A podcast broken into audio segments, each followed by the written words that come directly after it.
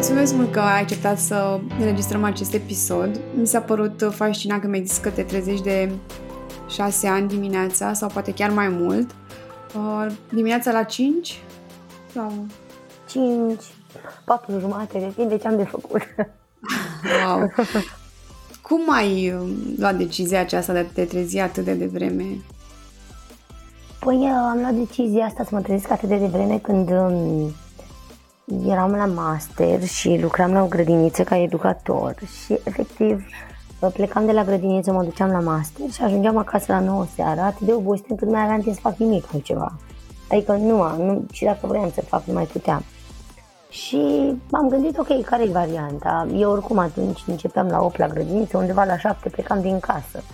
Și practic m-am gândit că, ok, singurele variante este să am dimineața 2-3 ore în care, nu știu, să citesc, să fac ce pot. Așa mă frustra și foarte mult că nu apucam să citesc ce era pentru facultate și cumva eram tot timpul în urmă și stresată și când aveam proiecte sau sesiune mi se părea că nu ajung la înălțimea așteptărilor mele mai ales. Și cumva de acolo a pornit.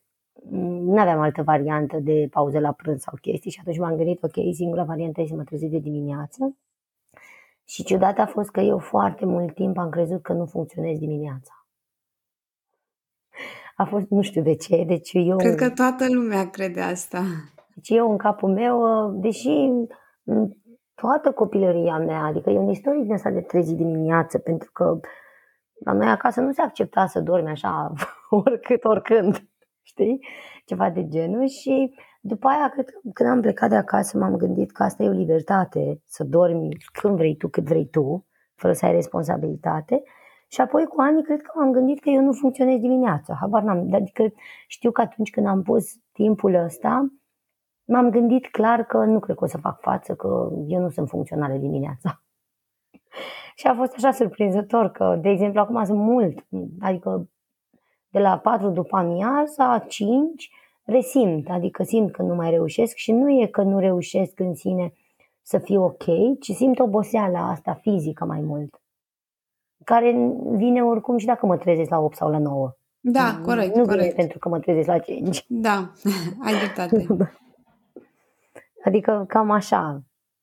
De acolo a pornit. Apoi după aia, după ce am terminat facultatea, cumva, neapărat că mă obișnuisem, dar deja cumva corpul meu se trezea înainte și mă frustra foarte tare, că deși nu mai aveam niciun obiectiv de a mă trezi, corpul meu se trezea și mă frustram foarte tare în pat pentru că mă chinuiam să adorm înapoi. și mi se părea că acel chin de a readormi era mult mai obositor decât să mă ridic în picioare și să-mi caut ceva de făcut. și practic așa a continuat. Adică am mers pe... La un moment dat am fost super ok, mi-am dat seama că am atât de multe de făcut.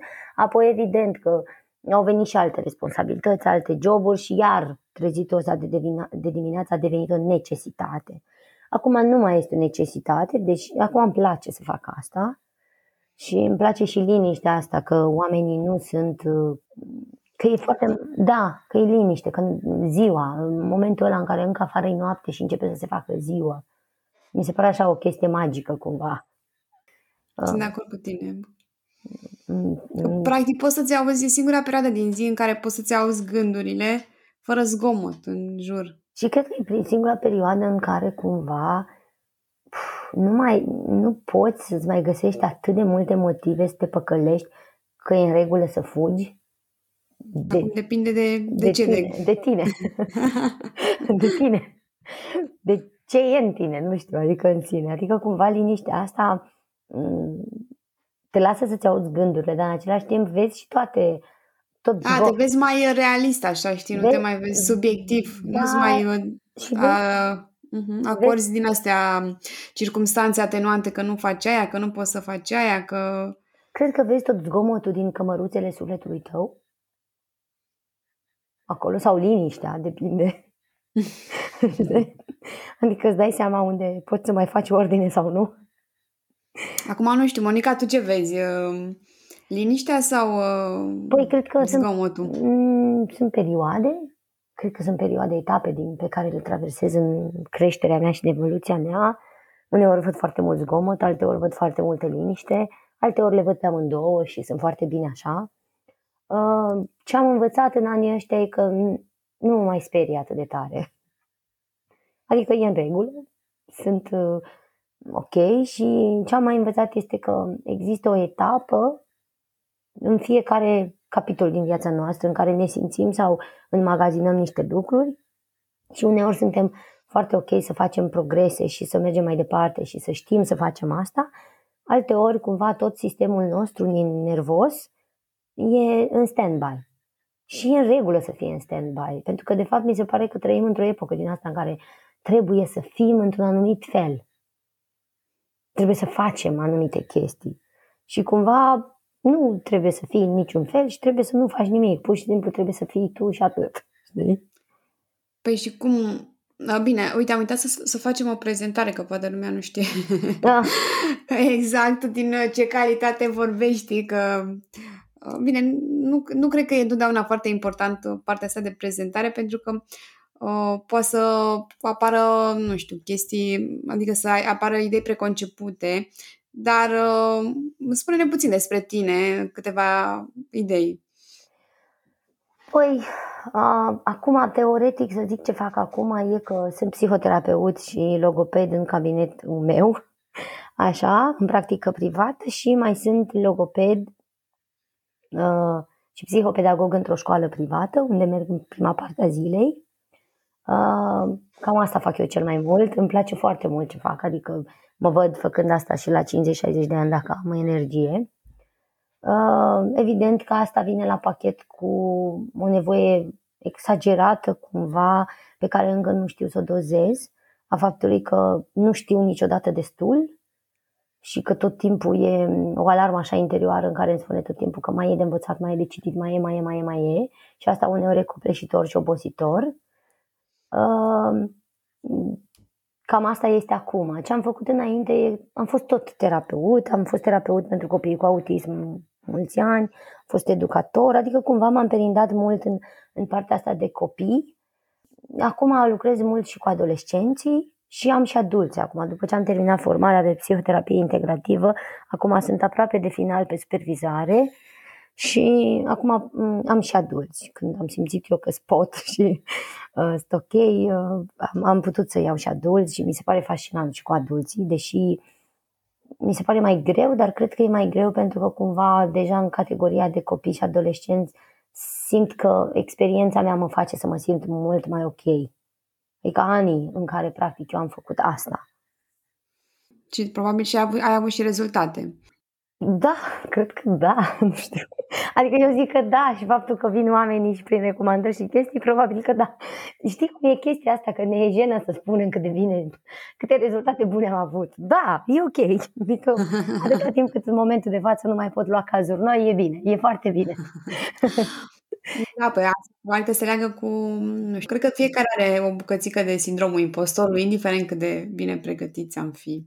A, da, și mai vine și în ghilimele, handicapul ăsta al nostru, că sunt un milion de alți oameni mai buni decât tine. Tot timpul va fi cineva mai bun decât tine și mai rău decât tine. Mai... Ai tu cum gestionezi partea asta de comparație, să zic? Mai, comparația în cazul meu e mare state vechi, cum ar fi, pentru că provenind dintr-o familie cu mulți frați, comparația a fost la ea acasă, involuntar, adică cred că era ca sistem de motivație. Știi? Doar că, na, când începi să crești, îți dai seama ce rămâne din, din acele, ce rămâne din acele comparații și e greu să le gestionez pe toate uneori. Uneori am sentimentul că mereu o să mă compar, că de fapt în sine încrederea mea în, în mine trebuie tot timpul lucrată și ajustată în terapie și cumva trebuie să fiu foarte atentă la partea asta pentru că alunec foarte ușor în, în multe programe vechi mentale, că uite, ai putea să sau n-ai făcut asta pentru că sau chestii de genul ăsta și asta vin foarte mult din comparația de acasă care da, a fost o comparație pozitivă până într-un punct, adică te-a ajutat până într-un punct, după aia nu te-a mai ajutat. Uite, Monica, știi ce aș vrea să te întreb? Uh, o să uh, vreau să te întreb puțin despre familia ta, că mi se pare fascinant ce mi-ai zis și te las pe tine imediat și apoi să mergem uh, un pic în partea asta de cum gestionează un psiholog anumite lucruri, pentru că din exterior uh, se, eu aveam impresia că psihologii le știu pe toate și că ei pot să-și gestioneze orice stare și că nu au provocarea asta oamenilor uh, normal care da. nu au făcut studii în domeniu de a se lupta cu anumite trăiri și emoții. Dar mai întâi pove- povestește-ne puțin despre familia ta. Um, pentru toată lumea e fascinant în sine. Mie nu mi se pare nimic fascinant, deși cumva acum când mă uit din afară comparativ cu oamenii pe care eu îi cunosc, e neobișnuit în sine, pentru că eu am 12, 12 frați Uh, eu sunteți sunt, în total 12. Nu, suntem 13 în total. Wow. Suntem, eu mai am încă 12, adică eu și cu mine și cu el alții 12. Wow, incredibil. Așa, evident că primul lucru pe care îl întreabă oamenii și o să, deja am învățat în atâția ani să răspund și la întrebarea asta ca să nu mai pună oamenii, pentru că mă simțeam prost când eram adolescență și primeam întrebarea asta, apoi mi-am dat, am analizat de ce, era chestia asta, am întrebat, dar ce, sect, ce sectă sunteți? Asta era prima dată, era chestia că gen în toate sectele se fac copii mulți, dar voi ce sectă sunteți? Și eu eram, nu suntem nicio sectă, adică, știi? În fine, uh, da, e, a fost palpitant, cumva a fost și uh, cumva ei și foarte multe lecții din, din genul ăsta de interacțiuni, înveți și foarte, mult, foarte multe lucruri, pardon, dar e și greu, cumva îți dai seama de greul ăsta când începi să fii adult, pentru că pentru că știi cum e terapeutic, car bagajul familiei tale. știi? Oh, da, o să, o să mergem și acolo. la, la pachet. Eu am avut cumva noroc pentru că inevitabil și din postura mea din cabinet și din viața mea, din jurul meu, eu am avut cumva noroc că ai mei au fost niște oameni echilibrați și ne-au crescut și ne-au dus la școală și n-am trăit într-o sărăcie sau ceva de genul, știi? Adică sunt foarte recunoscătoare pentru asta, iar um, pentru ei a fost foarte important ca noi să mergem la școală și să, să ne găsim drumul, adică să avem o viață bună și că doar cu școală se poate chestia asta. Ai mei neavând um, școli, adică tata a fost, um, toată viața lui a condus un utilaj, iar mama a crescut copii în sine, așa, iar mama a crescut copii cam tot timpul și, dar știu că ea își dorea foarte mult să se ducă la școală și era singură la părinți, așa, da. Wow. Da, și bunicii mei nu, nu au vrut să o lase pentru că era teoria asta, ne lași singura bătrânețe și tot așa și ea a dus uh, suferința asta faptului că era foarte bună la școala, 10 clase cred că a făcut, era foarte, foarte bună și, sau 8, nici nu mai știu, și cumva ea a suferit foarte mult pentru că ea încă crede că ar fi fost foarte tare dacă mergea mai departe și așa. Și cumva cred că mm, neîmplinirea asta a sufletului ei a dus-o la noi pentru că pentru ea a contat asta din prima zi în care am călcat la școală.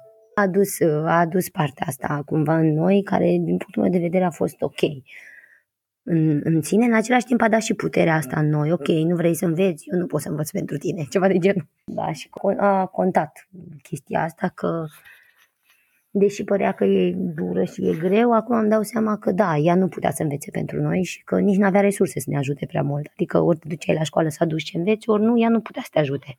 Știi?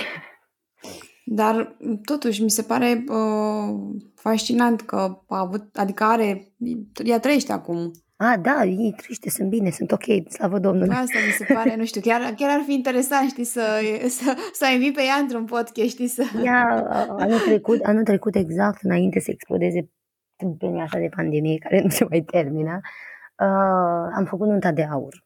Am, ne-am, wow. ne-am adunat aproape toți. Wow, cred că sunteți mulți rău.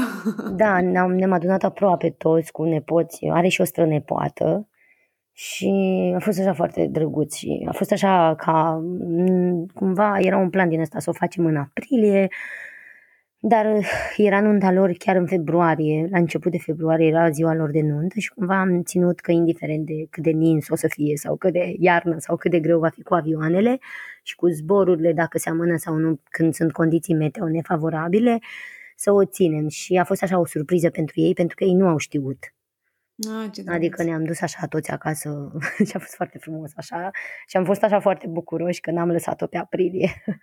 Da. Că probabil nu mai puteam.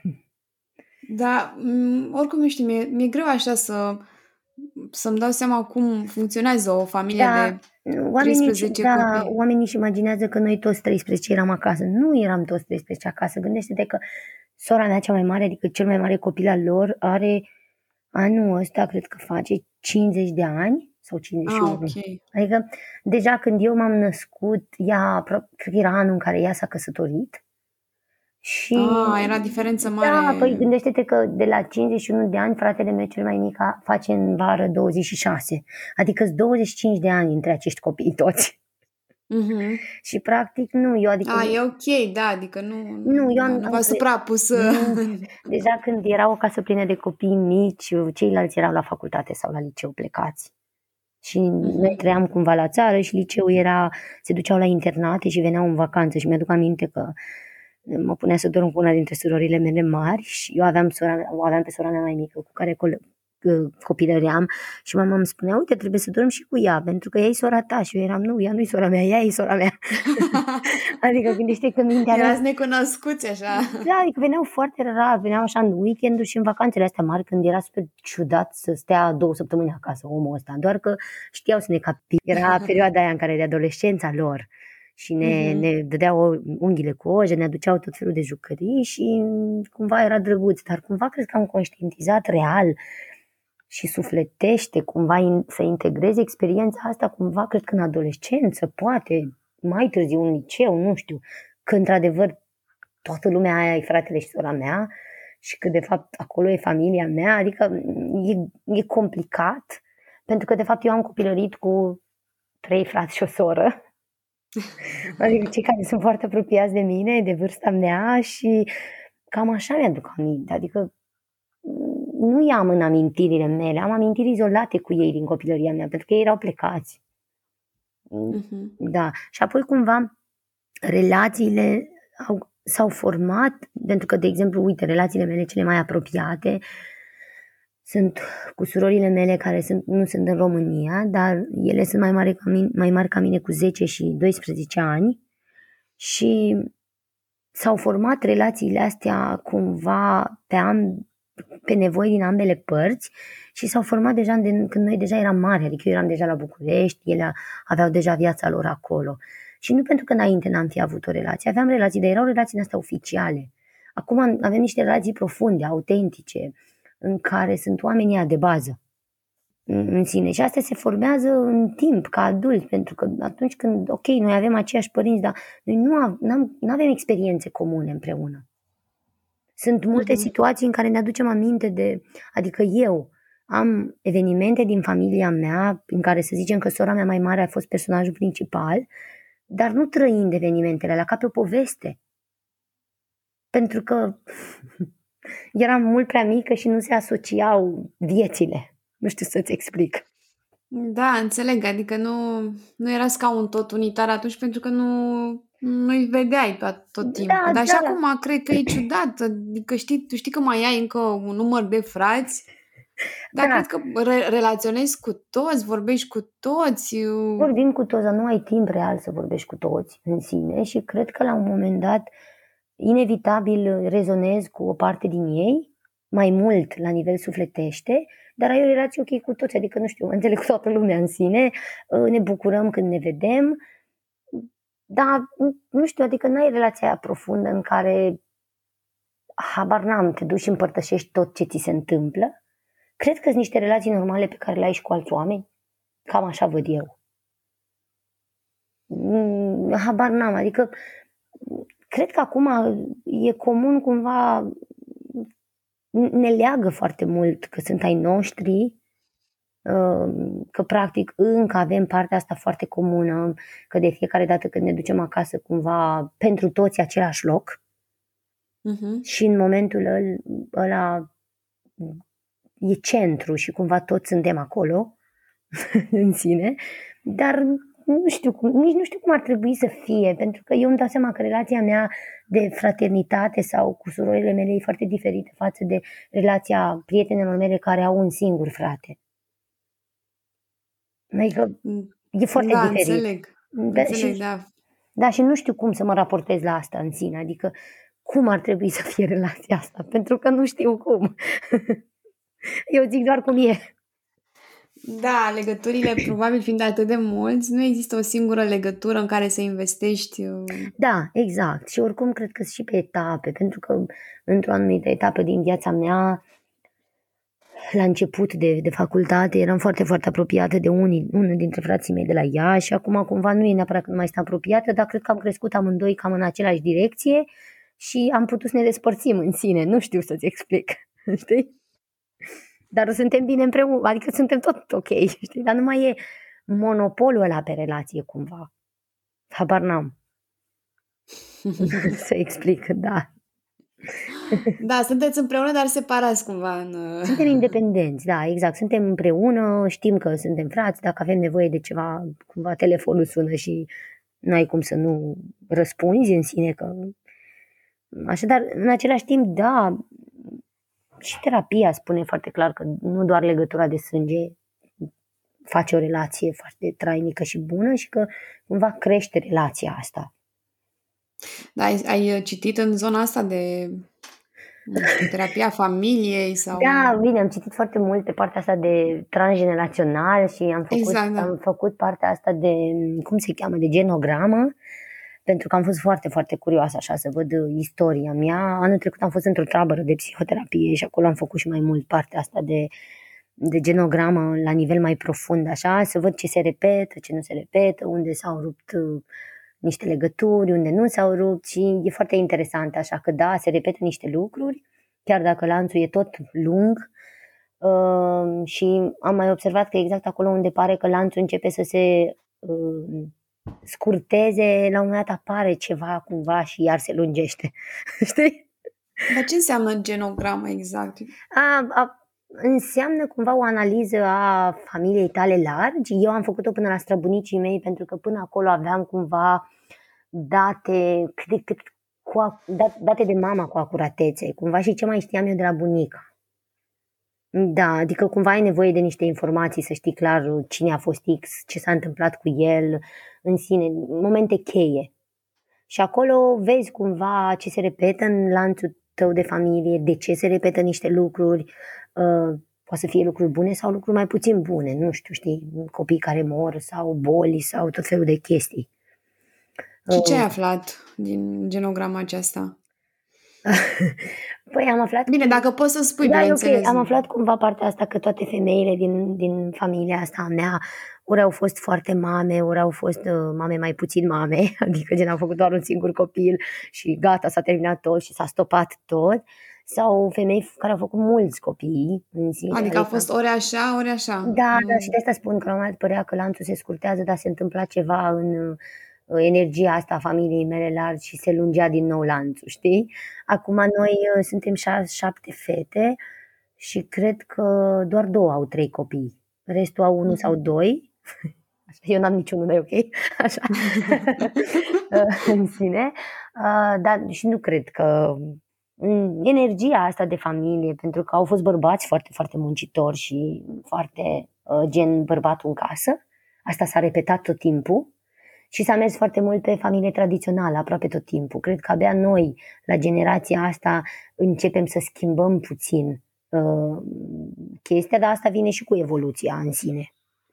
Uh-huh. A, a modului în care noi trăim acum și așa, dar da, cam așa a fost, adică femeile în lanțul meu nu cred că a fost nicio femeie care să fie avut școală și să fie avut o altă meserie decât cea de casnică până la noi, până la mine și la surorile mele, nu, n-au fost. Da, adică sunt niște chestii. Acum nu mai mi-amintesc exact, dar știu că am făcut și acolo când am analizat-o în terapie au ieșit așa multe. A avut sens atunci. Și pe tine cum te-a ajutat personal ceea ce ai aflat? Păi m-a ajutat foarte mult să-mi dau seama că în toată familia mea sunt niște femei luptătoare Adică nu poți în sine să ții o casă și să crești șapte-opt copii și soțul tău să fie plecat cu lunile la nu știu ce muncă și alte chestii. Mie mi se pare imposibil, nu știu dacă aș putea. În fine, dar cred că găsești resurse până la urmă, dar nu știu dacă aș vrea. Știi? Adică partea asta de sacrificiu care a fost foarte intensă uh, mediatizată în ghilimele în lanțul familiei mele, ceea ce eu nu, nu, nu vreau să mă sacrific în felul ăsta. Deși da, apreciez într-un anumit punct lucrul ăsta, apoi am mai aflat că nu s-au comunicat foarte multe lucruri, că pur și simplu generația asta care suntem noi încep să spună niște lucruri direct, să fie deschiși, dar și noi avem dificultățile noastre. Poate că vorbim mult mai deschis și mai ok cu alți oameni străini decât cu familia da. noastră extinsă.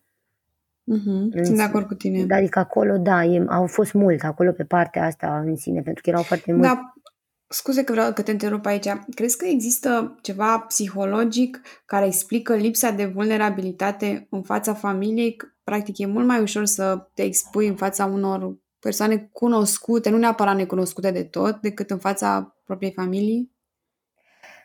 Nu știu, nu, nu vine acum în minte vreun studiu sau vreo explicație psihologică să zic, uite, autorul X sau terapeutul spune asta, nu, nu vine.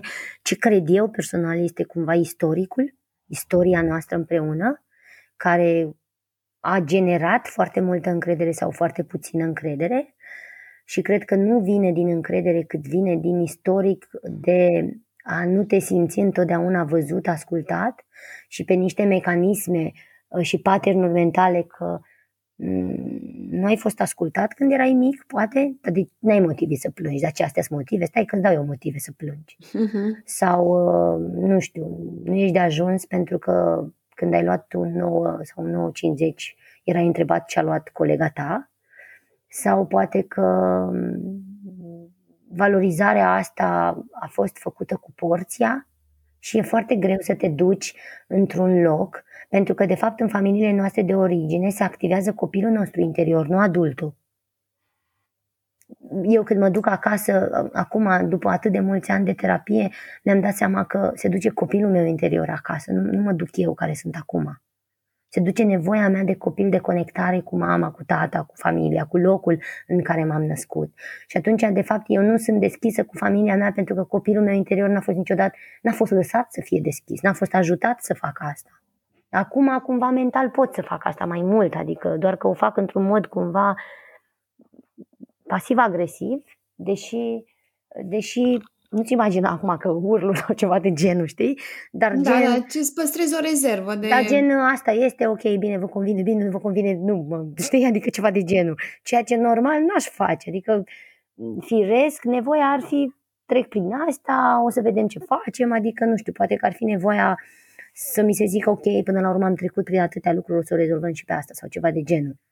Dar cumva eu doar știi, fac un anunț oficial, dar cam atât. Nu le dau șansa să stea să analizeze anunțul meu. Uh-huh. Și asta vine dintr-o lipsă, nu neapărat de încredere, din faptul că mm, nu neapărat că nu, da, cred că nu mă pot ajuta în sine, adică cum văd eu ajutorul și cred că vine și din faptul că și că vrei să-i protejezi cumva și să le arăți că tu ești mare acum, știi? că poți să-ți rezolvi lucrurile singur și că faci față, ceva de genul. Păi da, dar vezi tu că lucrurile mm, nu se rezolvă singure, adică mm, sau da. nu, nu, nu, întotdeauna uh, sau asta, asta e varianta ușoară, că noi credem că rezolvăm lucrurile singuri, dar noi uh, am fost evolutiv uh, învățați să lucrăm, să dez, uh, rezolvăm lucrurile în grup. Da, dar acum tu ca adult ai alt grup. Câți dintre noi avem ca grup familia noastră de origine? Nu, e, e adevărat, dar asta zic că e mai, mai degrabă plecând de la ideea de a rezolva lucrurile, cred că se rezolvă mult mai util. Chiar uh, citeam în uh, ceva despre depresie și uh, atunci când ești supărat, nu ai cum să-ți rezolvi problema ta, ci du-te și rezolvă altă problemă a altcuiva, ajută pe altcineva și atunci o să-ți revină și starea de bine. Adică cumva să... Și tu crezi asta? da, chiar cred. De ce ai altă părere în... Um, Mă, eu, adică, bine, acum vin și din postura asta de, de psiholog și cumva asta faci, știi? Că ești bine, că nu ești bine, ajuns pe alții, știi? Ceva de genul. Dar dar uh, nu, eu cred că atunci când tu ești foarte, foarte jos și nu mai ai resurse, e greu să te duci să ajuți pe altcineva și să-ți vină resursele la brusc și inexplicabil. Și atunci cum să procedezi? eu cred că e important să dai, primul pas este să accepti că da, nu ești bine, ceva de genul, știi? Ok, nu sunt bine, am nevoie de ajutor. Și mă duc să cer ajutorul. Acum fiecare dintre noi alege ajutorul diferit, că unii se duc la preoți, alții se duc la prietenii lor, alții se duc la psiholog, alții pur și simplu se izolează și se roagă și așteaptă să treacă. Fiecare are un, un mecanism propriu în care poate să facă asta. Eu personal când simt că se umple borcanul, paharul și ce mai e acolo și simt că nu mai pot să gestionez singură lucrurile astea, evident că prima și prima dată mă gândesc că mă duc la terapeut. Adică cumva mă duc la terapie pentru că istoricul meu mi arată că acolo eu am găsit de-a lungul timpului cele mai multe resurse în mine. Adică acolo a fost metoda cea mai bună în care eu am reușit să fac față încât să fiu ok. Și în același timp, da, e ok să spui ca psiholog că mergi la terapie, adică nu suntem supra-oameni și toți avem etapele noastre de viață în care ne este bine sau ușor și avem balaurii noștri, adică nu e ca și cum noi avem un dulap fără elefanți. adică toți avem acolo. Faptul ăsta că, da, e adevărat, avem strategii mult mai bune și mult mai, cunoaștem mult mai multe strategii de poate de a fi în contact mai mult cu noi și cu ce se întâmplă cu noi dar trebuie să-ți dai seama că în momentul ăla ai strategiile astea. Uneori nu ne dăm seama că strategiile sunt cu noi. Uh, nu, nu e, adică e un mit asta că dacă ești psiholog, totul e bine. Sau, bine, cumva dacă mă întreb pe mine, eu cred că este și cumva vina, în ghilimele, ideea de vină, a psihologilor care, pe care îi vedem mai ales acum în online. Uh, și, A, și care par așa... Și îmi cer, scuze, îmi cer scuze cumva pentru colegii mei care nu se încadrează aici, pentru că eu nu generalizez, eu spun cumva cu ce intru eu în contact și da, eu am colegi și foarte buni că, pe care eu îi recomand, adică eu când nu, nu reușesc să, să iau cazuri și așa, am câțiva colegi direct, uitați, vă dau numărul în care eu am toată încrederea și îi apreciez. În primul rând îi apreciez ca oameni deci pentru mine asta este, pentru că ideea asta de a fi un terapeut în care îți pui costumul cu revers și stai într-un fotoliu, e o chestie din filme. Și noi suntem învățați în facultate și în școala de formare și tot că tu trebuie să fii tu. Adică dacă tu ești, nu știu, un rocker din ăla înrăit, ar fi culmea să te duci în cabinet îmbrăcat la patru ace. Adică e ceva ce nu face parte din tine dacă faci asta. Și atunci trebuie să înveți partea asta umană și autentică din tine cumva. Și mi se pare că exact asta uităm și faptul ăsta că ne punem citatele în niște ecrane din alea colorate și ne punem numele acolo și dăm niște citate din astea. Cumva, undeva la mine nu face sens partea asta, dar cred că e o dificultate a mea. nu cred că e a celorlalți. Așa, dar eu așa văd. Așa, și partea asta, că noi, noi suntem invincibili ci nu suntem. Adică toți avem momente foarte grele, avem etape um, grele din viața noastră. Unii, nu știu, își doresc copii și nu poate să facă copii și unii își doresc să adopte și nu reușesc să adopte. Unii au cancer, unii, adică toți avem momentele astea foarte critice și grele. Ne pierdem părinții uh, sau ne pierdem partenerii sau adică tot ce trăiesc oamenii din jurul nostru trăim și noi. Și ne, formatorii noștri ne-au, ne-au zis foarte clar acum că, de exemplu, și am mai știu și din alte surse, oameni cu multă, multă experiență în terapie, deja nu știu, mult mai în vârstă decât noi, care na, eu sunt abia la început, și au spus foarte clar că în ultimii ani au făcut mai multă de terapie decât au făcut în ultimii 15 ani. Adică despre ce vorbim, uh-huh. știi? Faptul că noi nu spunem asta e cumva că ne, ne așteptăm ca oamenii să înțeleagă că procesul ăsta de terapie e obligatoriu. Monica, știi ce aș vrea să te mai întreb? Că ai adus în discuție ideea de copil interior. Poți să-mi povestești mai mult pe tema asta, ce ai studiat, ce ai întâlnit, cât de mult ne influențează uh, în relațiile adulte partea asta? E una dintre temele mele preferate cumva, asta și pentru că cum, în, în terapia mea și în formare și în tot a avut cumva sen, foarte mult sens pentru mine. Uh, păi nu știu, dacă ne gândim la analiză tranzacțională, la AT, practic susține clar că noi avem trei entități, trei euri în noi. Avem eul copil, eul adult, care suntem în prezent, și eul părinte. Ne înmagazinăm unul dintre părinții, pe unul dintre părinții noștri uh, care poate să fie hrănitor sau nu, depinde, acolo e întreg, adică la nivel teoretic poți să găsești informații, informații foarte multe despre uh, tipurile din analiză tranzacțională. Acolo se vorbește foarte mult de eul copil și mm, cumva trăim cu el pentru tot restul vieții și din, de fapt în primii ăia ani de viață el a înmagazinat cam toate experiențele și și-a făcut, să zicem, niște hărți mentale Mm, cred că acum în terapie le numim programe, știi, ceva de genul, nu știu. În capul meu sunt ca niște hărți mentale pe care și le-am magazinat de acasă, de unde a trăit, de unde cum a fost crescut și cumva hărțile astea mentale îl ghidează pentru tot restul vieții, iar eu cred asta și văd asta la mine și văd asta la clienții mei. Fie că îmi convine sau nu, că da, nu ne convine întotdeauna. Uh, dar uh, pentru că de fapt acolo în primii ani de viață copilul interior înmagazinează tipul și stilul de atașament. Și în funcție de stilul ăsta de atașament, el poate fi schimbat pe parcursul vieții, adică nu e ca și cum a rămas impregnat acolo, rămân elemente clare de acolo, de exemplu dacă ai un, un, un tip de atașament insecurizant sau evitant, e clar că primele tale intenții vor fi să te comporți este ca un ADN acolo, este ca un ADN în anumite, în anumite feluri. Dar după aia tu lucrând cumva conștientizând niște părți din tine, poți tot timpul să te gândești, ok, eu nu mai sunt în momentul ăla, eu acum sunt adult și pot să fac asta. Și practic cam asta înveți când lucrezi foarte mult cu partea aceea din tine, cu copilul interior, că uneori e nevoie ca tu să fii adult și că el nu e nevoie ca tot timpul să intervină. Pentru că, de fapt, e foarte prezent în sine. Și dacă vorbim despre un copil interior care a fost, nu știu, nu a fost îngrijit, nu a fost uh, valorizat, nu a fost sprijinit, nu a fost încurajat. Și eu nu mă refer acum la genul ăsta de sprijinit, îngrijit, încurajat Uh, gen a fost flămând sau a stat în frig. Nu, nu? înțeleg. Da, Suport psihologic. Da, exact. Adică la nivel emoțional să fie hrănite nevoile astea. Pentru că, da, uh, probabil cei mai mulți vom părinți, dar mm, cum? Eu v-am iubit pe voi, știi, ceva de genul. Mm, sau pe tine, știi, eu te-am iubit și te iubesc, dar una e să mă, mă iubești tu cu tot ce ai tu nevoie să mă iubești și alta e să mă faci pe mine să mă simt iubit. Cu nevoile mele. E o diferență foarte mare. Și atunci partea asta de copil interior este cumva în terapie înveți să, să-l îngrijești pe copilul tău interior și să te uiți la el și să spui cu voce tare ca cum este el și să nu-ți placă întotdeauna cum este el.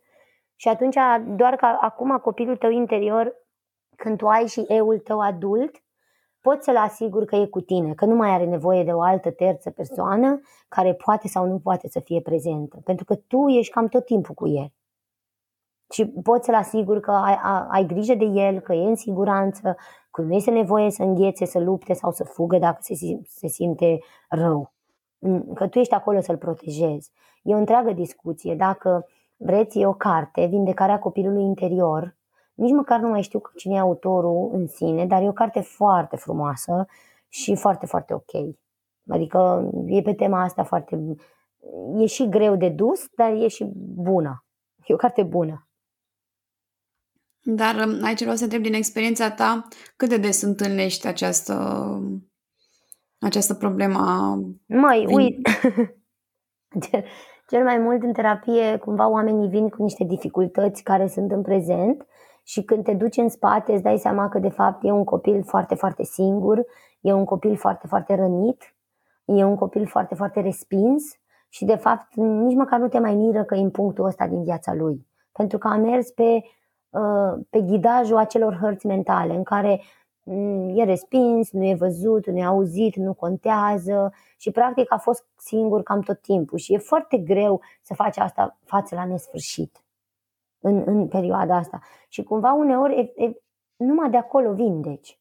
Nu, uneori e nevoie să te duci să, să, să se întâlnească cu partea aceea din el, să o conștientizeze, să vadă ce e acolo și deja cumva își dă seama de ce se întâmplă că și creierul tău, neuroștiințele, știi acum, vin cu hipocampul și cu tot ce se întâmplă acum cu emoțiile din el, uh, își schimbă niște lucruri în partea asta, ca apoi să poți lucra pe problema asta reală care e în prezent. Uneori, când faci asta în terapie ca proces de, nu știu, 6-10 ședințe, nici măcar își dă seama omul respectiv că nici măcar nu mai are problema din prezent. Pentru da, că corect. sens. Uh-huh. I-a găsit logică, o logică din asta sufletească în, în sine. Adică cumva era, problema a venit, dar el avea un alt drum de parcurs.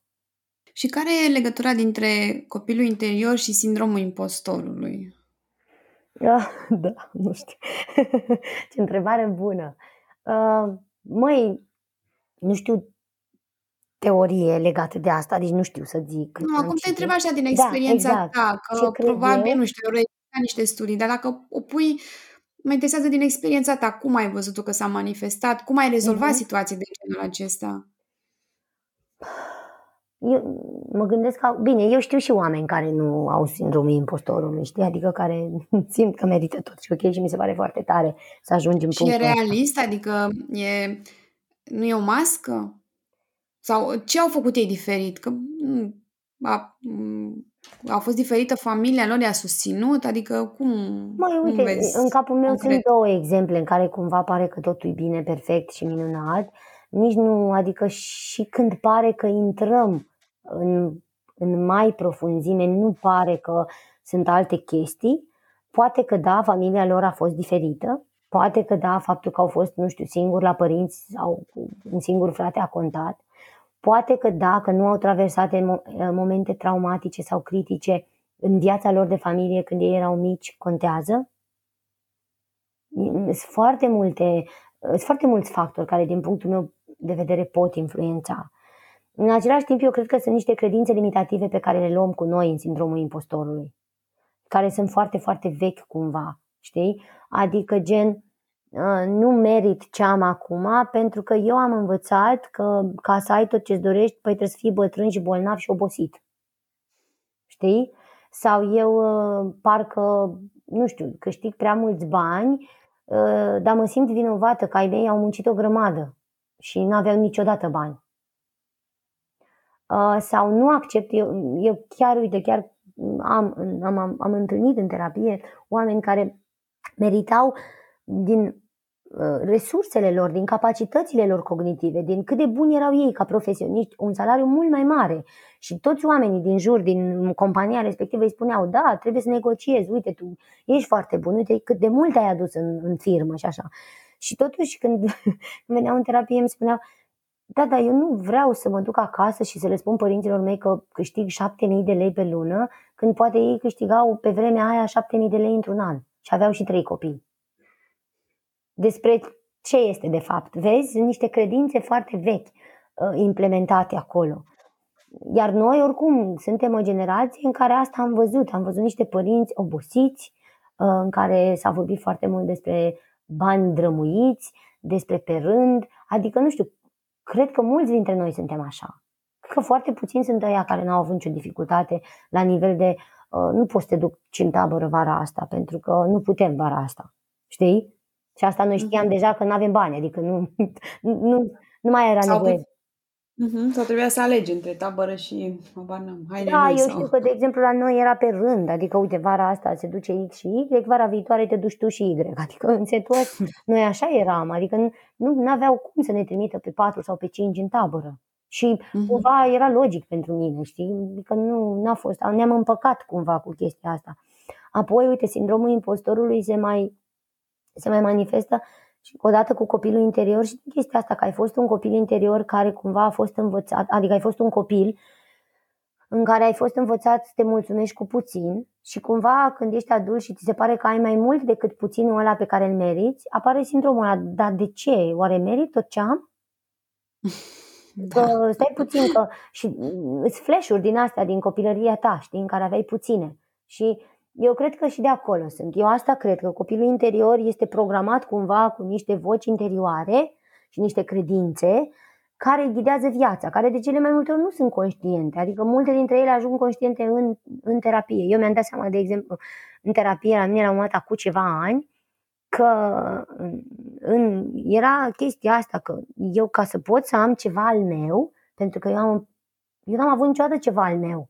Că nu aveai ceva al tău când era casa cu șase oameni copii. Era tot timpul și în, în capul meu era ca să ai ceva al tău, păi trebuie să nu mai ai familie. Da? Uh-huh. Adică asta era credința mea. Păi ca să, ai, să ai ceva personal și numai al tău, trebuie să nu ai familie. Și când terapeuta de la vremea aia m-a întrebat ce înseamnă familie, eu nici măcar nu mă gândeam că familie poate să însemne ceva de cu un alt om și atât. Adică eu nu puteam să fac asta, nici măcar nu puteam să-mi imaginez asta. Știi? Și asta era unul din... Uite, dacă eu, de exemplu, acum s-ar putea, știi, impostorul să vină, băi, uite, totuși, ai tot ce ai nevoie, duci o viață decentă și totuși ai lângă tine un partener care, da, e familia ta și doar atât. Știi? Și e ciudat să mă simt că Paul e familia mea, deși e doar el, știi? Da. Se activează. Dacă tu aveai altă idee despre familie, e cu tine tot timpul. Fie, da. Este cu tine tot timpul. Astea sunt cu tine tot timpul. Eu când, cumva când le-am spus cu voce tare și au avut sens pentru mine, am început să se lege niște lucruri și să-mi dau seama și să, și să am mai mult curaj și să-mi recunosc nevoile, pentru că, de fapt, nu prea ți recunoști nevoile. Nu știi, băi, dar ce vreau eu?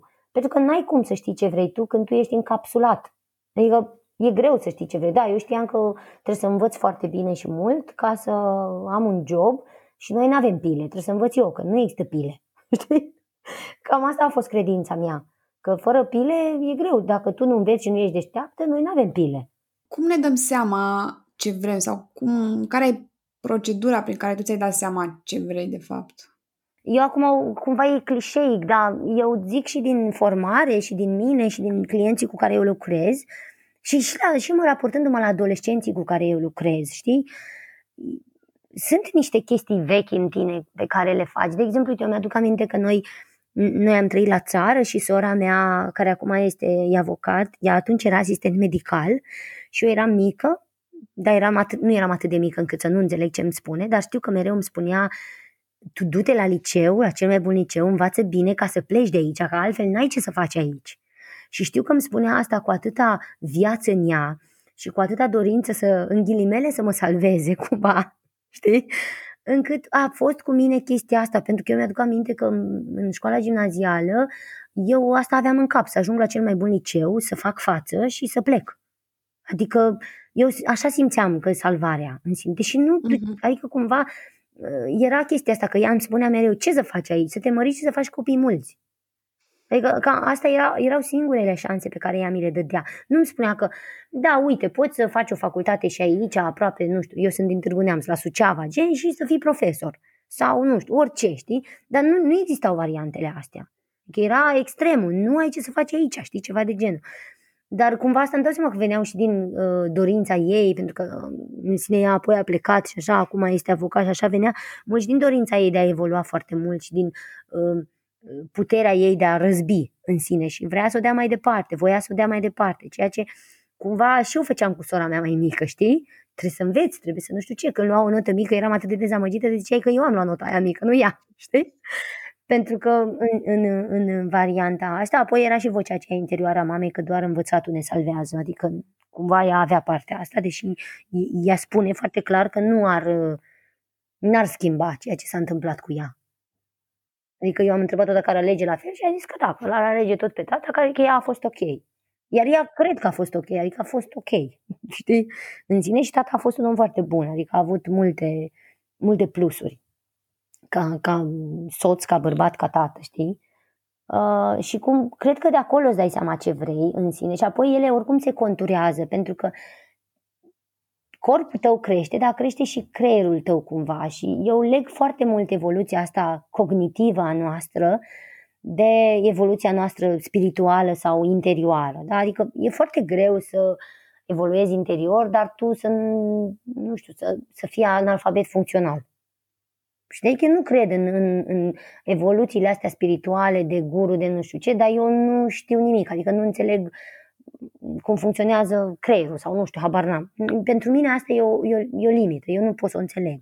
Și atunci cred că îți definești foarte mult ce vrei și dezvoltându-te cumva, citind, văzând mai multe vieți, asistând la mai multe lucruri, uh, diversitatea asta a lucrurilor. Cumva eu simt că pe mine asta m-a ajutat foarte mult. Și cred că dacă aș fi rămas acolo, nu aș fi reușit să-mi dau seama. Tu spuneai că lucrezi și cu adolescenți uh-huh. și um, vreau să te întreb dacă uh, începi să lucrezi în terapie ca adolescent, uh, te poate ajuta mai târziu ca adult să depășești blocajele astea, gen sindromul impostorului, impostorului că nu ești suficient și alte uh, credințe limitative. Adică dacă e mai e bine să începi din, uh, din da. adolescență, să zic. Să știi că acum vine o, vine o, o o parte de adolescenți la terapie care vor ei să vină la terapie, nu-i mai aduc părinții fortați. Mi se pare fabuloasă chestia asta deci, și mi se pare că noi, ca, ca psihologi, mai ales specializați în partea asta, pentru că eu sunt pe copii și adolescenți mai mult decât pe adulți specializat, suntem așa foarte recunoscători pentru asta, că vor ei să vină. Cel puțin ultimii adolescenți care au venit, la mine au venit ei singuri, ceilalți dinainte veneau aduși de părinți, știi? Uh, pentru că își dau seama că au niște dificultăți și cumva ei și spun acasă, știi, am și eu niște probleme, dar nu vreau să le vorbesc cu voi, vreau să vorbesc cu un psiholog. Știi? Și mi se pare absolut fabulos că fac asta. Da, cred că da. Adică m- mm, și oricum tu când lucrezi cu adolescenți, ok, ei vin cu o anumită problematică în sine, dacă au o anumită problematică, încerci să optimizezi acea problemă cumva și să vezi de unde vine și în sine e un întreg proces. Dar sunt, sunt adolescenți care nu vor decât să vorbească și să-și facă liniște în cap. Pentru că să ei, auziți. Și ei spun asta. Știi, aș vrea să nu mă mai trezesc ca să nu mai mi-aud gândurile. No. Și cu, da, dar este cumva ceva absolut firesc, pentru că acum se întâmplă foarte multe chestii la vârsta asta și din punct de vedere neurochimic. Uh-huh. Și da, corect, corect. Adică, de fapt, e biologia asta umană care este adecvată cumva și uh, vârstei lor. Și de asta e foarte greu, pentru că, de exemplu, îmi zicea un puș de 15 ani, aproape 16 ani face, și îmi zicea foarte tare, este ca și cum e un motor care nu obosește niciodată. Știi că eu, eu întrebam, ok, dar și cum sunt gândurile astea ale tale? Știi? Adică dacă ar fi să le colorezi, să le dai o formă, cum ar fi? E ca un motor care nu se obosește niciodată, așa că nu poți să-ți fac nimic. Adică, știi, ceva de genul, nu, e în continuu. Ce vrei să-ți desenezi? Că desenul s-ar opri. Adică mi se pare așa de sugestivă toată chestia asta și apoi ei vin cu... M- trăim și suntem niște familii în care timpul e așa cum e, știi, și ei vin la pachet cu, cu partea asta în care sentimentul ăsta că părinții sunt stresați, aleargă tot timpul și ei doar sunt aruncați din mașină în curtea școlii, din curtea școlii la meditații, uh, de la meditații ajung, ajunge toată lumea acasă frântă de oboseală și nimeni nu mai are timp de nimic, ceva de genul. Și ei vin cu, cu dificultatea asta a lor, care da, e un sentiment foarte mare de, de gol în sine, pentru că de fapt asta simt ei, că sunt singuri foarte mult. Și, și se, scuză-mă că te-am întrerupt, se poate rezolva sentimentul ăsta, adică în vedere dezvoltarea lor uh, neuronală. Uh, pot, le, uh... le explici asta, adică în mare parte eu, eu ca psiholog le explic ce se întâmplă cu ei în perioada asta, le spun că e foarte multă nevoie de sprijin și de blândețe pentru ei, să-și reamintească asta de fiecare dată când simt că nu mai reușesc, am tot felul de, pot, pot să fac desene cu ei, pot să facă ei niște chestii în urma ceea ce am vorbit, am niște, niște informații, cum se cheamă, desenate pe calculator uh-huh. în sine, uh, le dau sens, adică cumva le dau un sens uh, logic a ceea ce simt ei, dar nu exclud partea asta emoțională a lor. Și atunci aici intră în scenă părinții. Nu se poate fără părinți. Cine face terapie cu adolescenți fără a integra familia, nu, e greu pentru că ei nu vin să se plângă doar de ei. Ei, ei vin pentru că au o dificultate cu părinților și de cele mai multe ori părinților nu sunt conștienți de asta și uh, nu înțeleg tristețea și, și suferința adolescenților pentru că cumva ei au făcut tot ce trebuia și tot ce puteau ei ca să le asigure tot ce au ei nevoie. Și, și adolescenții spun, da, dar mai am nevoie și de altceva. Și pentru asta e foarte greu pentru părinți. Și eu îi înțeleg cumva și pentru părinți, pentru că și ei au o presiune foarte mare și atunci, uh, nu știu, este un exercițiu de ăsta cu familia în care practic își desenează fiecare tălpile și se mută. Copilul în, și acolo pe tălpi sunt scrise toate responsabilitățile, stresul, toate problemele pe care le are fiecare și apoi uh, se pune adolescentul în papucii părinților și părinții în papucii adolescentului și cumva acolo văd, se uită pe ce scrie fiecare și cam cum se simte acolo, cum e, știi? Și așa le ajut și pe adolescenți să înțeleagă că nu e că părintele nu vrea. Uh-huh. Da, se pune în locul lui, practic. Se e o, fac, e fac... o tehnică sugestivă, măcar încât să, să uh-huh. activeze niște rotițe că nu e singur. Și că uh-huh. părintele nu e ca și cum nu-mi pasă de tine, îți dau mâncare și haine și gata.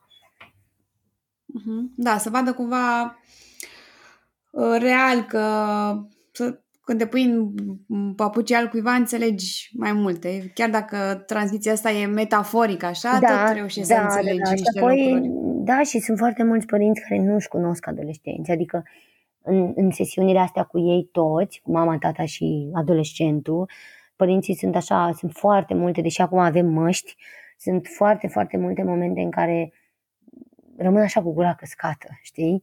Și mi se pare fabulos așa și îmi spun, dar nu mă gândeam că poate să gândească asta. Sau nu mă gândeam că poate să simtă asta la doar 16 ani, știi? Și nu e un proces ușor, dar uh, fac față cu brio, știi ei. No, da, e, asta e un lucru bun. Da. Monica, să știi că eu aveam, uh, vreau să te întreb și despre ceea ce faci tu dimineața, dar uite că n-am mai avut timp, așa că o să te rog să revin un alt episod în care să continuăm okay. discuția. uh, mi s-a părut fascinant oricum unde am mers și cred că e, e, a fost foarte util din toate punctele de vedere să și cred că ar mai fi multe de discutat dar din păcate s-a, da, s-a încheiat okay. Eu îți mulțumesc foarte, foarte mult că te-ai gândit în sine la mine. Eu am rezonat mult cu partea asta de, de dimineață și cumva oamenii ă, fac chestia asta cu compasiune. Doamne, dar cum să te trezești la 5 sau ceva de genul? și eu nu înțeleg, adică zic, dar voi nu știți ce pierdeți. Da, uh, da adică în sine. Apoi, uh, eu mă simt cumva că mie mi-e foarte greu să mă expun în sine în public, în, am o dificultate din asta de a mă lăsa văzută și de a fi așa cu totul. Și pentru mine mă simt recunoscătoare, deși na, nu mă simt 100% confortabil. Și acum sunt confortabilă pentru că ești doar tu, dar când mă gândesc că o să fie, o să fie auzit, dar face parte dintr-un proces și asta și e în regulă. Da, Așa mi s-a părut că ai fost foarte naturală și că ai, ai fost uh, um, în, uh, în largul tău să spui niște lucruri care, dacă probabil, nu știu, nu, nu le-ai fi spus dacă E mai bine că ai luat într-o joacă, știi, și că n-ai luat foarte în serios, așa... Băi, da, și cred că dacă este chestia aia din întrebările tale, o să o las acum pe final, cu ce ai vrea să, nu știu, cu citatul, chestia aia, ce ai vrea mm, să scrie. Da, ce vrea, exact. Știi, eu efectiv am, era chestia asta, frate, să nu ne mai luăm atât în serios, că nu suntem noi, doar noi pe lumea asta. Adică, știi? Da, uite, okay. vezi că dacă n-am atins întrebările mele de uh, ritualuri și rutine, nu te-am întrebat nici această întrebare, dar uite, o să o adresez acum pe final, uh, exact ce scrie pe, pe un billboard, dacă ar fi să de toată lumea că faci parte dintr-un, dintr-o mulțime imensă și că tu ești un punctuleț, dar că uneori punctulețul care ești tu face diferența. Ah, ce frumos! Da, face diferența și eu simt asta cu tot sufletul meu uneori și nu doar în munca mea, în toată viața mea și asta salvează puțin sindromul al impostorului și neîncrederea și stima mea de sine care este într-o continuă tencuială. Da, cred că așa e la toată lumea. Stai bine! Mulțumesc mult! Drag, mulțumesc și